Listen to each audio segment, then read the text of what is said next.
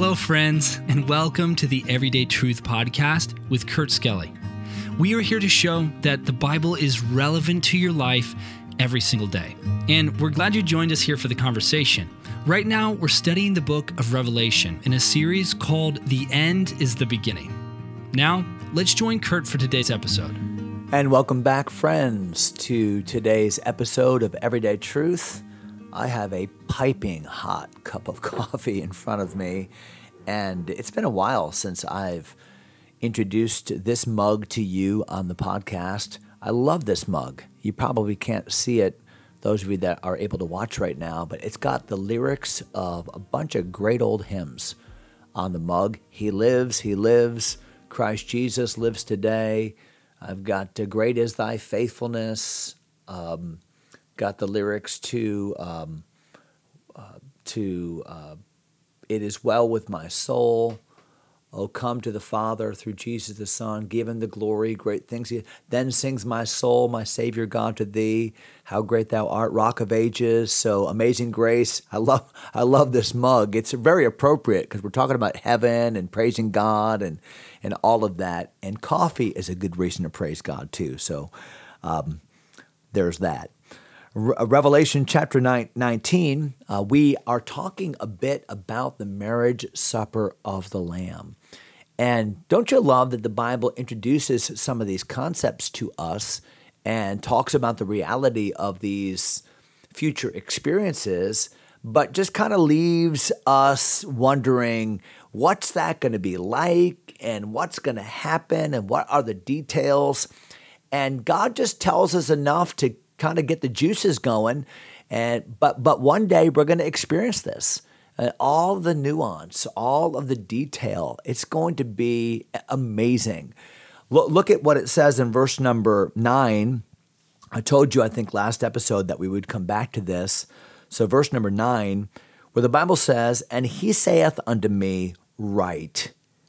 So, I want you to remind you that the book of Revelation, as exciting as it is and as uh, awe inspiring as it is, remember that this was a, a series of visions and instructions that were given to John. And remember, John had been on the Isle of Patmos, uh, he had been exiled, he had been beaten and tortured for his faith uh, in many ways felt as if he were all alone, uh, perhaps thinking, I'm going to die on this island, although history does teach us that, that he, he was able to get off the island. We don't know that for sure.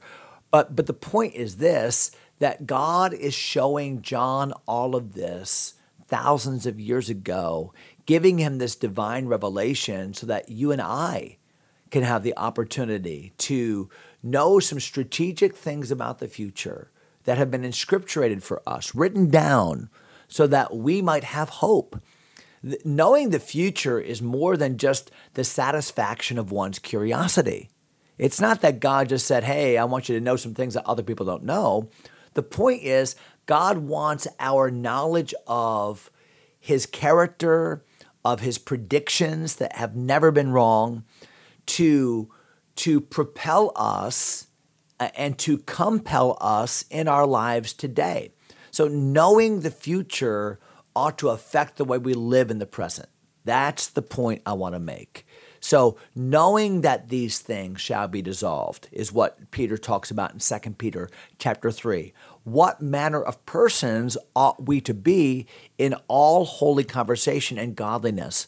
Looking for and hasting unto the coming of the day of God. So, as we look to the future, as we take in the things that God has told us are true, then those things ought to compel us to live our lives in a much more confident and godly way today. So, the second coming of Christ is a theme of the New Testament. It really was, was a, a teaching of the Old Testament as well, but it's a theme of the New Testament.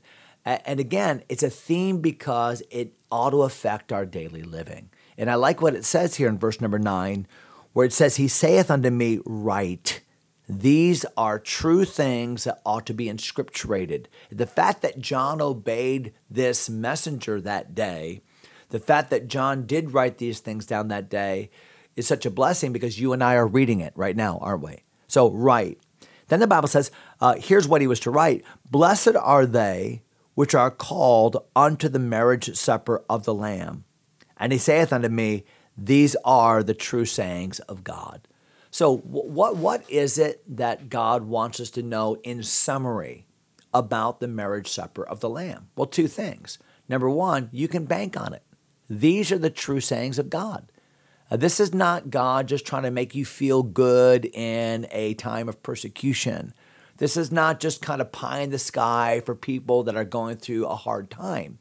Sometimes, if we're not careful, we kind of talk about heaven that way, or we talk about the future that way, or we talk about, you know, no more sickness, no more pain. It'll be great there one day. And it's almost like we're, we're speaking in terms of that aren't even true.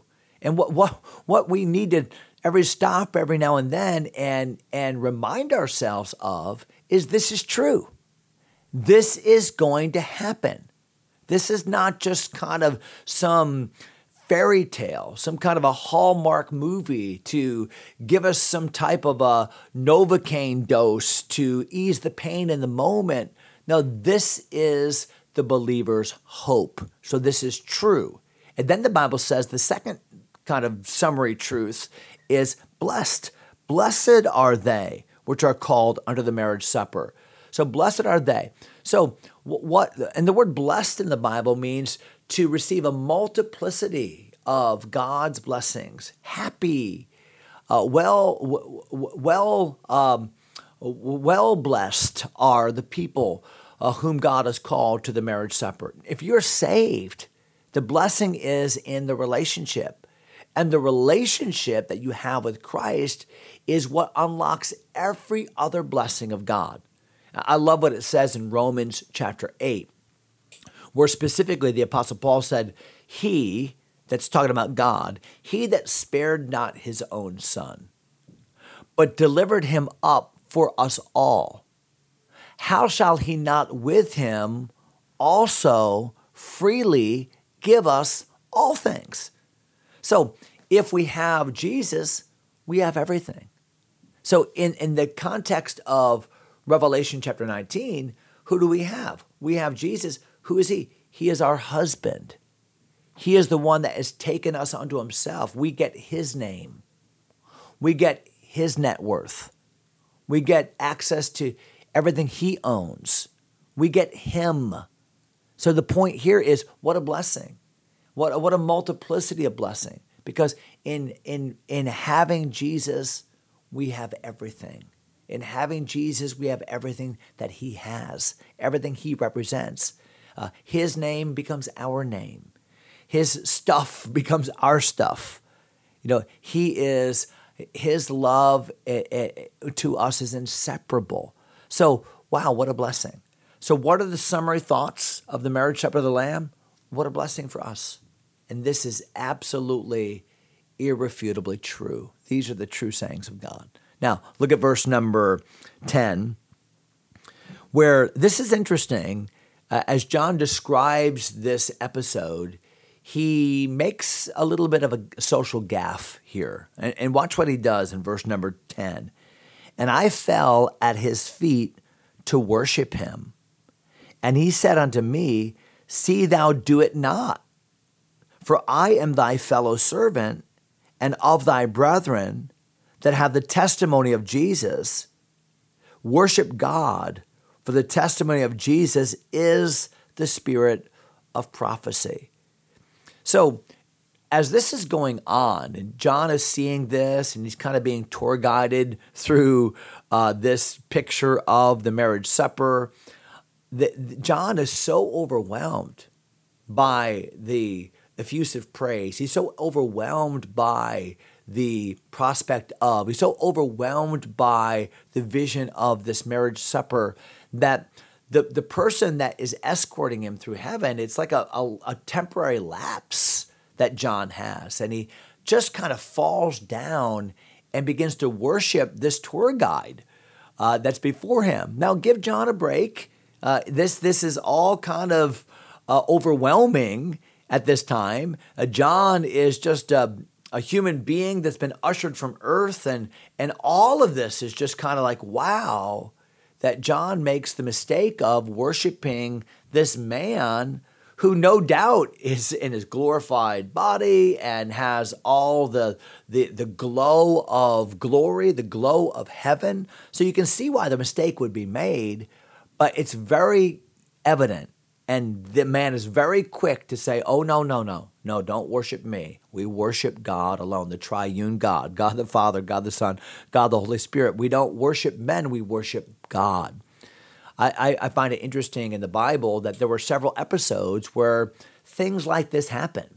Uh, for instance, in Acts chapter number 12, remember the people heard Herod Agrippa the first speaking at Caesarea, and he was wearing that uh, that that new um, glittering costume that he had, and people said, "Oh, this is the voice of a god." And remember, Herod did not repudiate their opinion.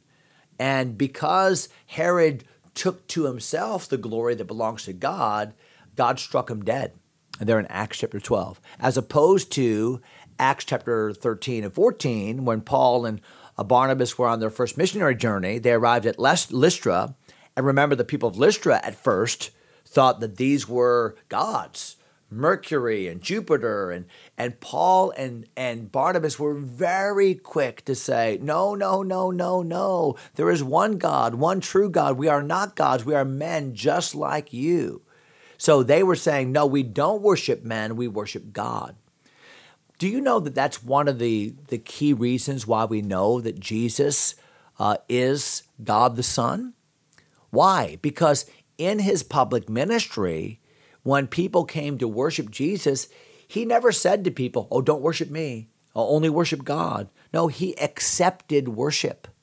And the fact that Jesus accepted worship is a great indication and a tacit uh, indication that he is whom he claimed to be. That is the very Son of God, equal with God, separate from but equal to God, separate person but but but equal to God a God the Son. Uh, the, the, the, the Jewish people understood that when Jesus claimed to be the Son of God, he was claiming equality with God and he never refused worship. We find that in John chapter 5 and many other passages. So when when John is here in Revelation chapter 19 and he begins to worship this man, the man is very careful and very insistent to say, no, we worship God and we worship God alone. Could I just say a couple practical things right now? One is sometimes in our sincerity, uh, sometimes in uh, because of a lack of knowledge, perhaps we do worship men. And we even do that in our churches sometimes. We do that in our various Christian movements. And we need to be very careful of that. We need to make sure that we understand who men are and who God is. And man worship is not something that is conducive to true worship. Uh, God is not, will share his glory with, no, with none other. And a true biblical leader, when he receives undue praise and undue glory and undue worship in that sense is always going to be quick and careful to say no, no.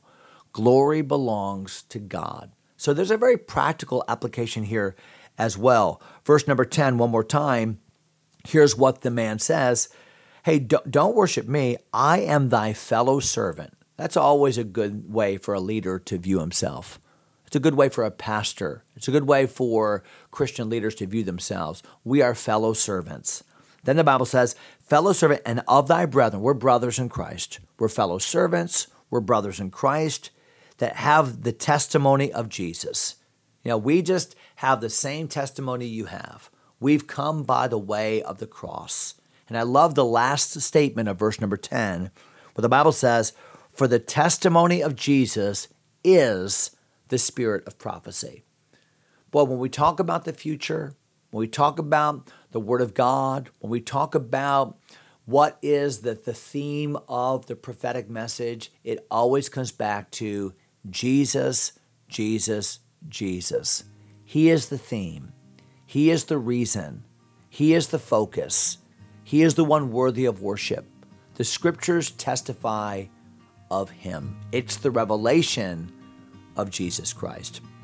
So I hope that uh, helps today. I hope that that's applicable. We're going to look at verse number 11. I can't wait. Oh, I can't wait to talk about the coming of the Lord to this earth. And we'll talk about that next episode. Hope you have a great day today. God bless you, my friends. Thanks for taking time to listen. If you enjoy Everyday Truth, go ahead and subscribe to the podcast or share it with a friend. Until next time, God bless.